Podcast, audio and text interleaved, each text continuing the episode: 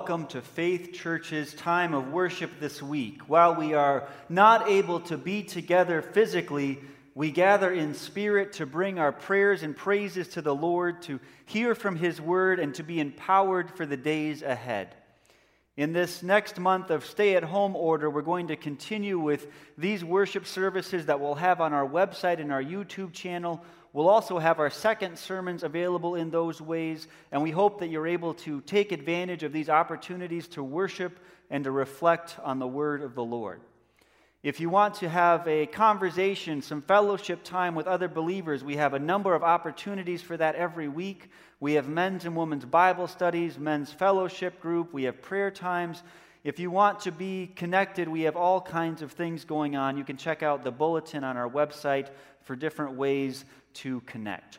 Next week, in particular, on Thursday, May 7, we, along with many across our nation, will be joining for prayer on our National Day of Prayer. We'll have a time for our church specifically to gather via Zoom next Thursday evening. And now, as we begin worship, hear this call to worship the one true God. This is Psalm 100 calling us to worship. Shout for joy to the Lord, all the earth. Worship the Lord with gladness. Come before him with joyful songs. Know that the Lord is God. It is he who made us, and we are his. We are his people, the sheep of his pasture. Enter his gates with thanksgiving and his courts with praise. Give thanks to him and praise his name. For the Lord is good, and his love endures forever. His faithfulness continues through all generations. The Word of God calls us to worship, and the Lord Himself greets us with these words to those who are called, who are beloved in God the Father and kept safe in Jesus Christ, may mercy, peace, and love be yours in abundance. The Lord has greeted us and drawn us into worship. Let's respond by praising He who is our great strength and our eternal refuge.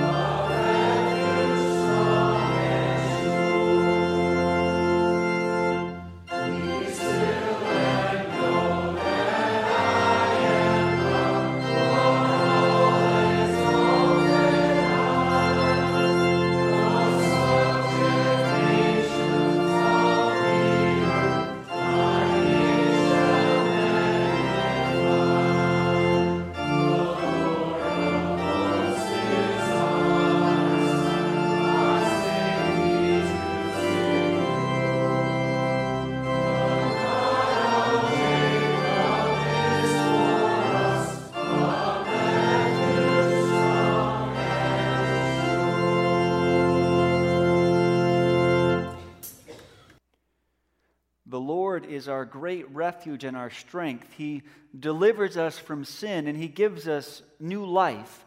And He gives us, he gives us in His Word instructions about how to live that new life.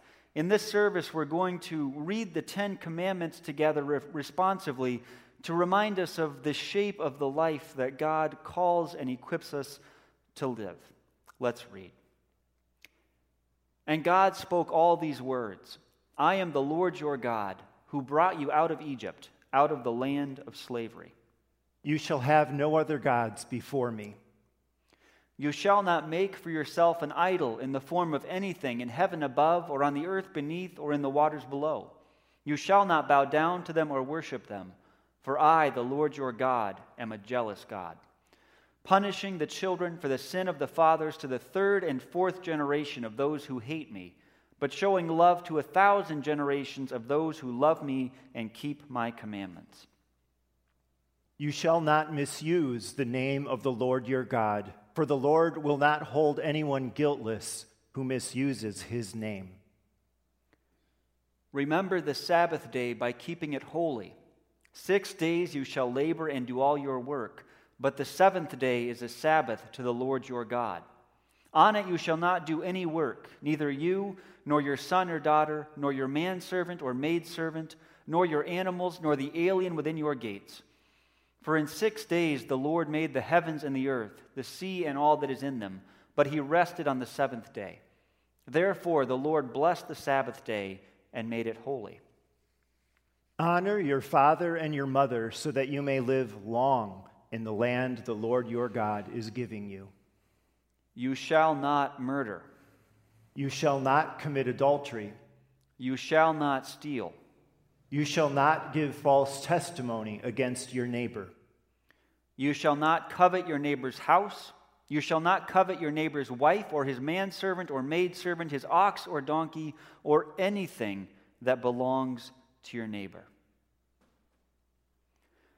The Lord leads us in his ways through his word and his spirit, and the Lord accepts us and listens to us as our loving heavenly Father. For our prayer in this service, I'm going to follow the outline of the Lord's Prayer. And in our second sermon series, starting this week and in some of the weeks ahead, I'm going to be walking through the different parts of the Lord's Prayer. So so you're invited to check that out as a way to reflect more on how the Lord Jesus Christ has taught us to pray. But now let's actually pray that prayer. Let's pray. Our Father in heaven, hallowed be your name. Father, we love you because you first loved us. Thank you for, for stooping down from your throne to adopt us and to make us part of your family. We're grateful for the work of Christ to reconcile us to you, and we're thankful for the continuing work of the Holy Spirit in drawing us to you. Your kingdom come, your will be done on earth as it is in heaven. Father, we hate the state that the world is in these days. It's exhausting to be going through this pandemic with the isolation, with the loss of livelihood, with the sickness and the death. We feel caught up in troubles that we didn't cause and that we can't cure. And so we pray for you to work, for you to bring your kingdom, to transform this world, to make it how it should be, to make it a place where your will is done. Give us this day our daily bread. Father, as we pray and wait for your kingdom, give us what we need today. Provide each of us with the endurance that we so desperately need in these days. Give the Corda family strength and grace for each day. Bless the treatments that Dale and Tara are receiving, and give the whole family a sense of your presence and your care. Bless all those who are sick in these days, whether with COVID 19 or other illnesses. Bring healing, we ask. And we ask, too, that, that you help all of us to find moments of enjoyment and renewal Provide us with the emotional and the spiritual and the physical refreshment that we all need. Forgive us our debts as we also have forgiven our debtors. Father, in these trying times, help us to keep forgiving the daily annoyances and irritations that we're all experiencing. Keep us from exploding in anger. Give us the resources we need to practice grace. And continue to pour your grace and your forgiveness on us as we feel stretched beyond our limits and as we recognize that we so often are not getting it right. Take away our guilt and take away our brokenness too. And do not bring us to the time of trial, but rescue us from the evil one. Father, in so many ways, this is a time of trial for us. In particular, many of us are, are terribly worried about the future. And we admit that, that perhaps we spend too much time worrying and trying to control what's happening next. Rescue us from that trap. Help us to trust in you every day and, and keep us away from all the devil's schemes. Keep us safe in you and help us to run to you always with all our concerns. We love and serve you because you are our Heavenly Father and because the kingdom and the power and the glory are yours forever. Amen. We'll, new, we'll move now from a time of prayer to a time of praise. The Lord keeps us safe, the Lord instructs us and transforms us, and the Lord, the Lord enables us to enjoy life and to rejoice in Him. So let's together sing of our joy in the Lord.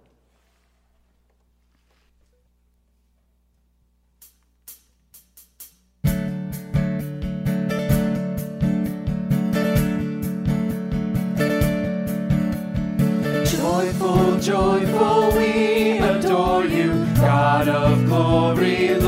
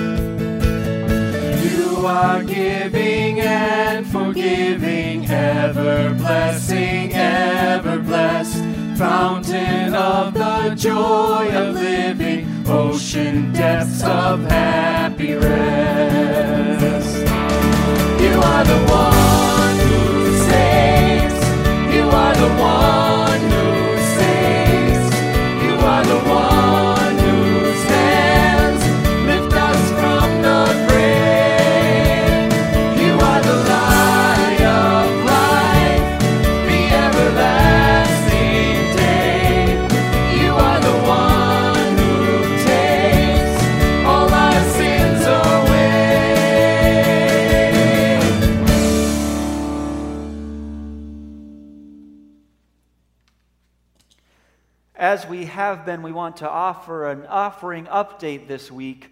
There are many ways that we can't give and serve as we usually do, but we are grateful for how the Lord continues to provide for us as a church and for other kingdom causes. We want to thank all of you who have used the blessings that you've received financially to bless the church financially.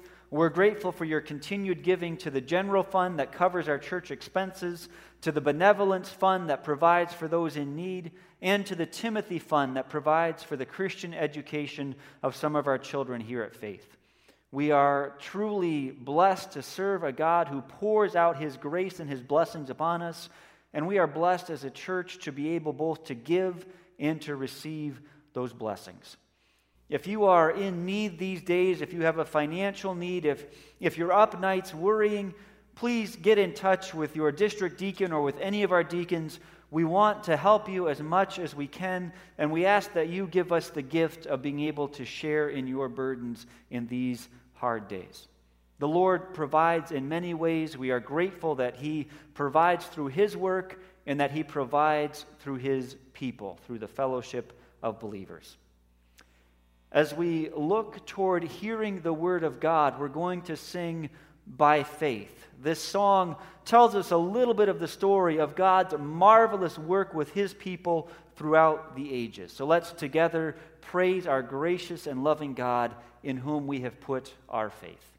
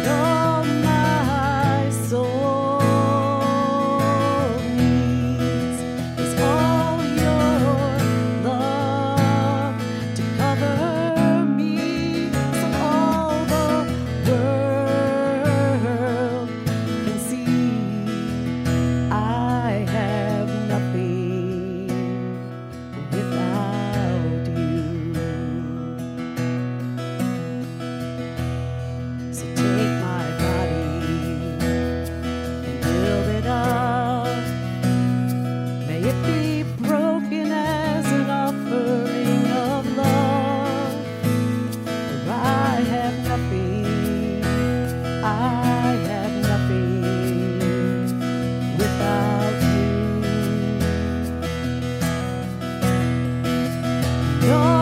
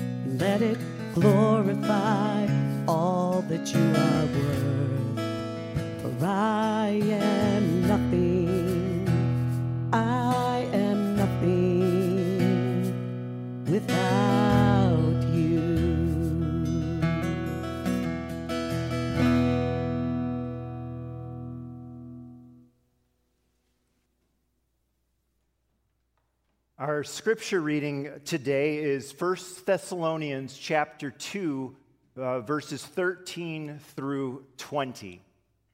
Before we read, let's pray. O Father in heaven, that song that we just heard, that's our prayer. That's our cry as we come into your presence in worship that we have nothing. Lord, even more so, that's our prayer as we draw near to your word. Take our hands, take our, our mind, take our hearts, fill them, O Lord, with yourself by speaking to us through your word today. Uh, we pray in Jesus' name. Amen. Let's listen together to God's holy and infallible word. 1 Thessalonians 2, beginning at verse 13. This is God's holy and infallible word. And we also thank God continually because when you received the word of God, which you heard from us, you accepted it not as the word of men, but as it actually is, the word of God, which is at work in you who believe.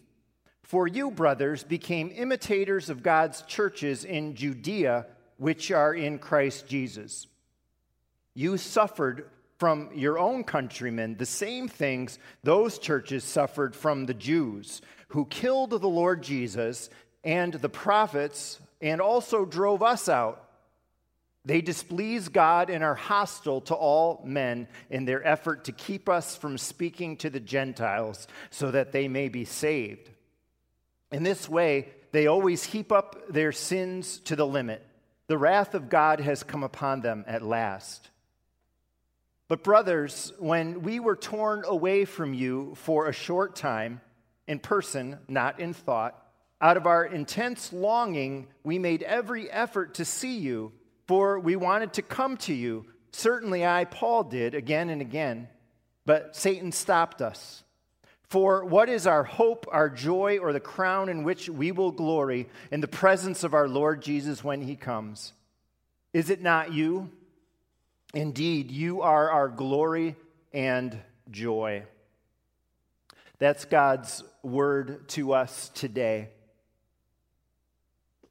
Brothers and sisters, uh, there's, there's a phenomenon that many Christians have experienced in their lives and maybe you have as well. A Bible verse that you've read before suddenly strikes you in a whole new way. It could be that it convicts you of, of something that you shouldn't have done or shouldn't have thought, or it encourages you or it comforts you in a whole new way for your life today. It could even be a verse or a part of a verse that you don't even ever really remember noticing before, uh, but then it, it jumps out at you and it hits you right here.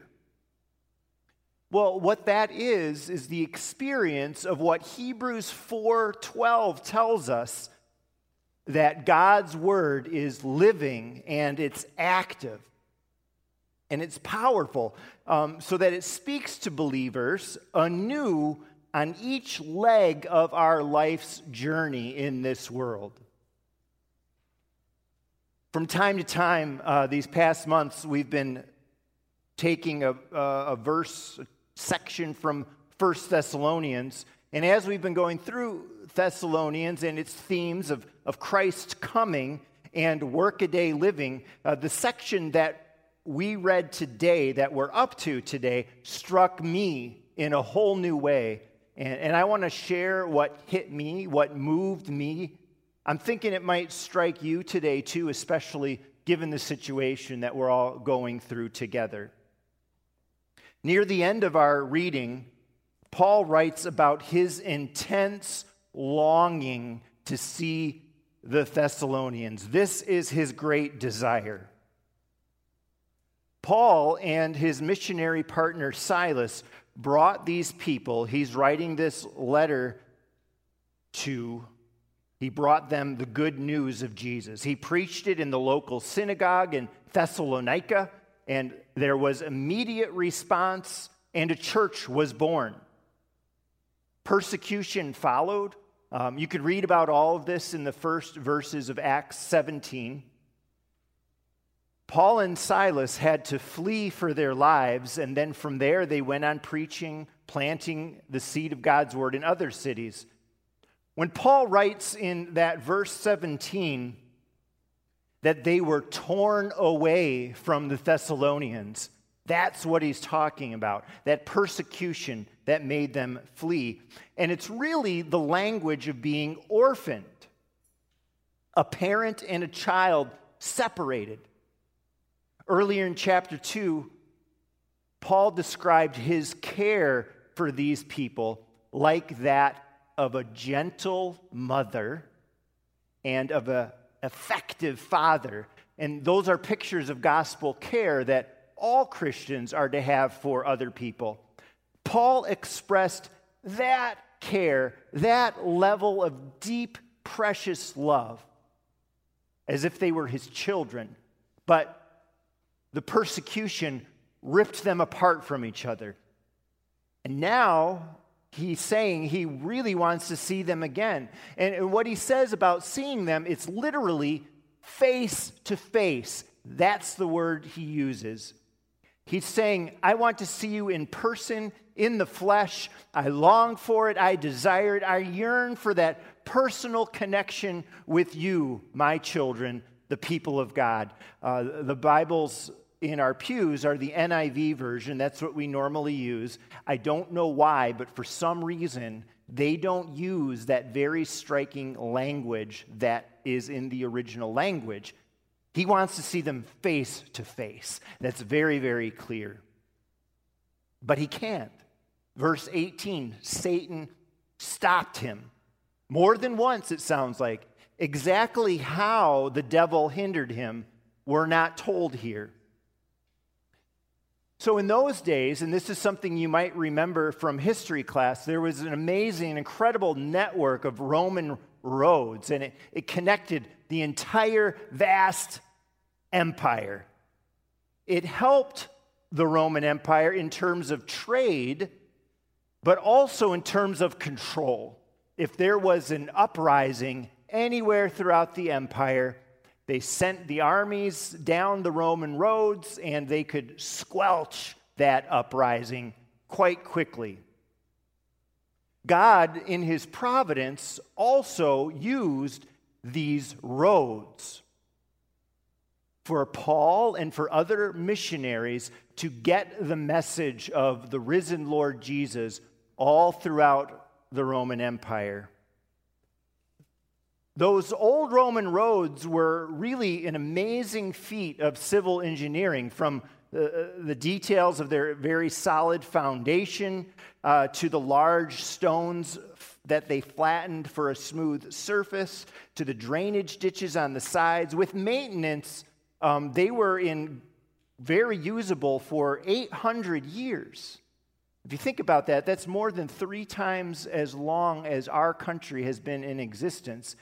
And to this day, you can see uh, parts of the remains of these roads. Well, the picture of Satan stopping Paul is of the large rocks and stones of one of these incredible Roman roads being all broken up and piled up so that there was a barricade, a roadblock in the middle of the road, literally no way to pass through. Because Satan hindered Paul, he couldn't see the church face to face. He couldn't visit them to worship with them. He couldn't read scripture and, and preach to them. He couldn't be there to shake their hands at the end of the service or, or have coffee with them in the fellowship hall and catch up on their lives and what was going on. And, and so, what Paul does is he does the next best thing he can to reach them in those days. He writes a letter. That was the best alternative to connect, to teach, to encourage them in their faith. He wrote this letter that we're reading and a second one too, Second Thessalonians. But he would have so much rather been with them face to face. What's, what's that about?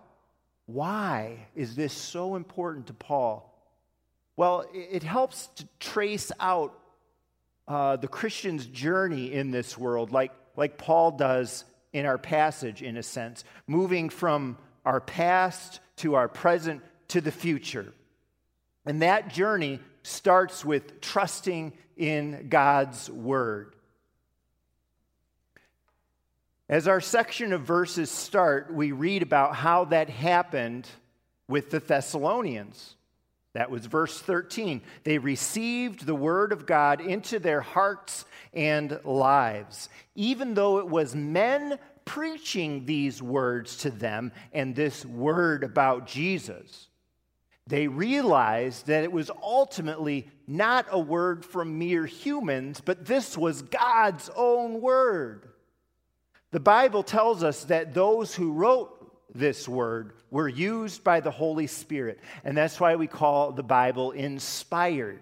The Spirit breathed in and on the words of the human writers.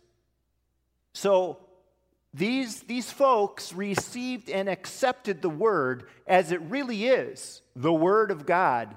Received here means they welcomed it, in fact. You know, kind of like you throw open uh, your front door for family or friends, or, or maybe your, your small group people who are coming by for the evening and, and welcome that.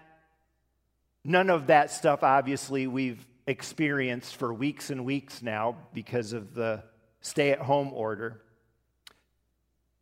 But the point is, the Thessalonians did that with their hearts when God's word came to them. They opened the door of their hearts to receive the Lord in his word. And, and, if you're a believer, that's what has happened with you. You have put your trust in the word of God. You believe in God's word.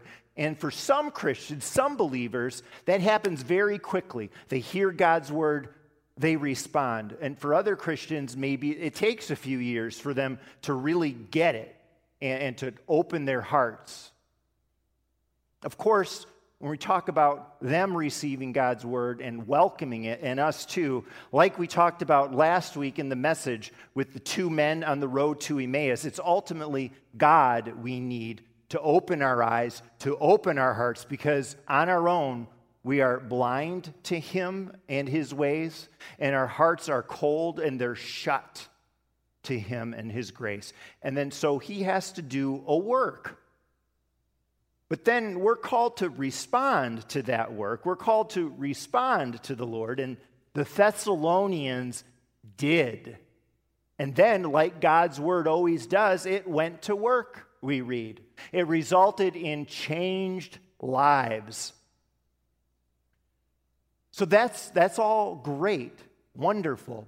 But Paul knows that something else is needed along with the written and preached word of God. And he's been telling us this all along in this book in different ways. Uh, when he said in chapter 1, We brought the message to you not only with words, but with Holy Spirit power and conviction, and we lived it out. And when he complimented them, also in chapter 1, you also lived out the gospel message, imitating Jesus, so that the good news rang out everywhere with your living. From that beginning of trusting in God's word, Paul knows we also need the communion of the saints to move forward in faith and to grow in our Christian life. it's difficult to walk a life worthy before God all by yourself. You need people to encourage you, you need people to admonish you sometimes. You need to encourage others. That's behind this longing, this great desire that Paul has to see them face to face. But there are these constraints. Satan blocked him, and it causes Paul pain that he couldn't meet with them. Plus, if you think about it, no doubt this persecution that we read about that they were experiencing, it would also have to make them very cautious about meeting all together in the open. And so their own fellowship, the face to face part of the faith, was hindered too. Satan will use whatever he can to break up the church because he knows how vital it is for believers to meet together to celebrate the sacraments together, to hear God's word together, to catch up, even to catch up before and after worship services. But the devil wants to separate Christ's body, the church. Like through the persecution in that day that we read bonded the Thessalonians with the churches all the way over in Judea. There's persecution in many parts of the world today, and Satan certainly wants that to damage the church and its fellowship. And I'm sure that the devil wants to use this virus today to hurt us, to block us, to stunt our spiritual growth because we can't be together. We can't meet face to face. And so, like Paul, we're trying to do the next best thing. In the midst of these social distancing requirements, as a church, we're doing Zoom meetings, uh, we're doing online worship, and we can, of course, and do continue to pray for each other. We can make phone calls, we can write letters, and I think of those, those notes that some of you wrote to the deacons that you mailed in with your offerings. All of that these are the types of things we do to keep being the church, to keep having that communion of the saints that's so vital as much as possible. So, this, um, this whole online worship thing seems to be going okay. Um, I was on the phone with someone just today, in fact, who really expressed appreciation for what um, all the volunteers are doing, putting these services together. Um, and I've, we've heard a lot of appreciation from the church family for the services. And you know, the thing about it is, we don't have to all get ready for church by a certain time, leave the house at 9:10 or 9:15 or whenever we need to do it to get in here on time. And, and, and for our family, you know, we don't have to kind of herd everyone out the door, uh, but we can watch when we're ready, which for our family these days, it's about, about 10.30 a.m. It's very convenient. You, you can watch under a, a, cozy blanket in your pajamas. As a family, we tend uh, to dress up a little bit, but it certainly wouldn't be wrong to be in your jammies when you listen to the service, right?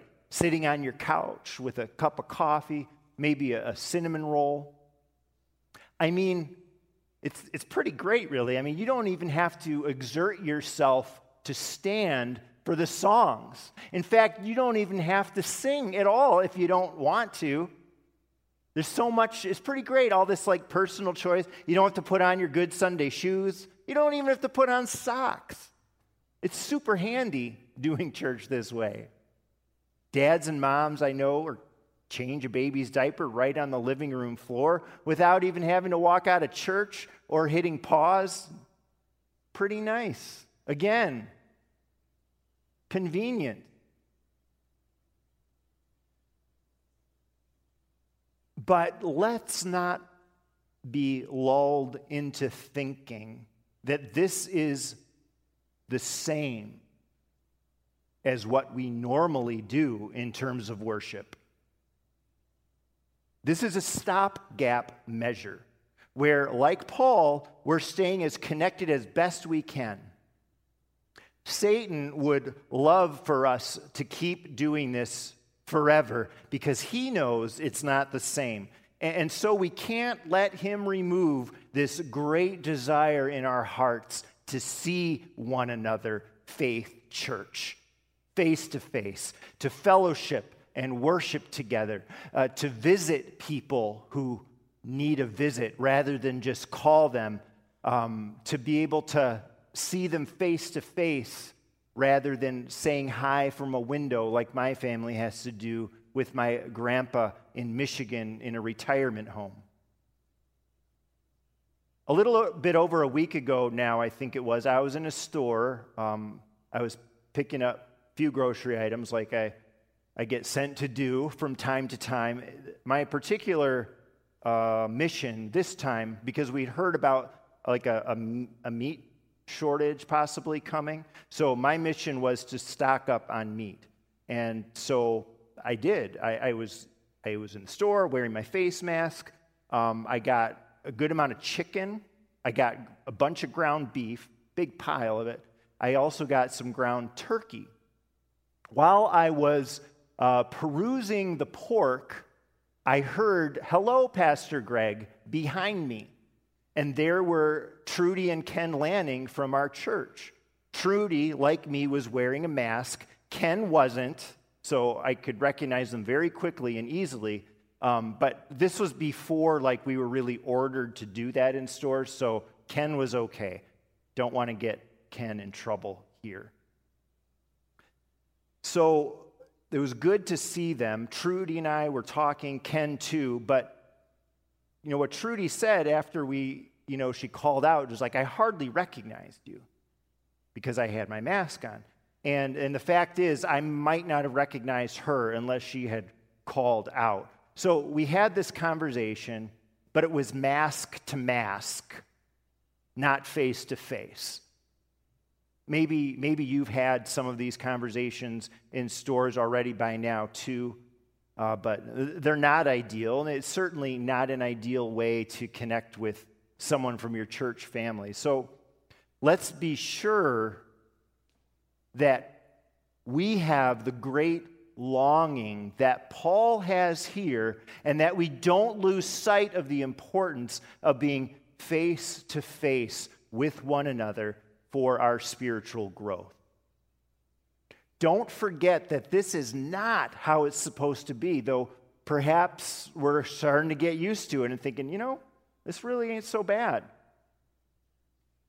I suspect, I, I fear that during this time, the devil's going to pick off some people, some Christians, who are going to get lulled to sleep by the convenience of virtual church, of a virtual spirituality. And I pray that that doesn't happen to anyone from our church family.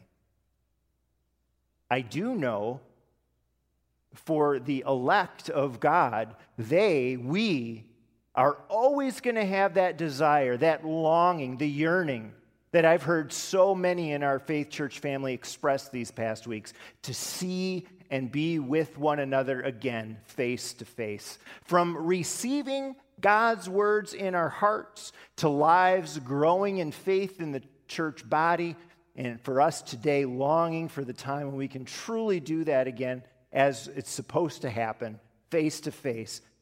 From there, we have, like Paul, a great hope in the future he ends this chapter, like every other chapter in First Thessalonians, you might remember, with a view to the second coming of Jesus.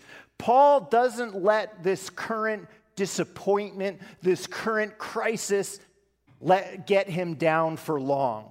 He's got a long view in this short term trial. And we do too. When Jesus returns at that second coming, there will be no more hindrances. There will be no more roadblocks for God's people gathering and worshiping the King of Kings together. Whatever the roadblock is, whether it's persecution, personal illness, effects of old age, or a pandemic. Pandemic. None of those are going to be in heaven. Hopefully, we'll be able to gather again as a church family sooner rather than later. But we just don't know. We'll do what we can, like Paul, in the meantime, and we'll trust that God will use what we're doing. But, but then, then think about it. Even when the time comes where this virus is no longer a threat, there will continue to be constraints for God's people in this world until the end of time. We'll have challenges, we'll have hindrances. And there's a term for the church facing challenges and hindrances and being threatened and having constraints. It's called the church militant. In other words, that describes the church experiencing spiritual warfare, battle of all kinds. That struggle, that battle, it will continue until Jesus returns on the clouds and Satan's finally thrown into the lake of fire. Then, when the Son of God returns, we and all believers around the world and throughout history, even those who have gone before, will be translated. They will be changed, in other words, into the church triumphant, from the church militant to the church triumphant. That's the church victorious because Jesus has the victory and he will reign forever and ever. At that time, that change will involve us receiving new resurrected bodies. We're not going to be ethereal, wispy souls and spirits for all eternity, but the Bible teaches that we'll have perfect physical bodies. We will be in glory physically, face to face. And I suspect that will continue to be vital for God's children forever as we serve and praise the Lamb on the throne, Jesus, who was slain to purchase this glorious future for us. Even with that glorious hope, that glorious future that is certain for all who believe, we keep desiring and we're praying for the day when we can get together again as a church family. Maybe you've had or heard uh, the word in these times, like I have, and maybe used too. This is the new normal. And yeah, we just kind of got to get used to the new normal. But, friends, this is not the norm that God wants for his children. We should not get used to it. We should not stay content with it. As we do our best as a church family during this time, we long to see each other again face to face. It's going to be a great day, isn't it? And we trust uh, in the meantime God's word that he who began a good work in each of us, and even in all of us together here at Faith Church, that he will be faithful to complete that work in our hearts, in our lives, and in our church. Amen. Amen. Let's pray.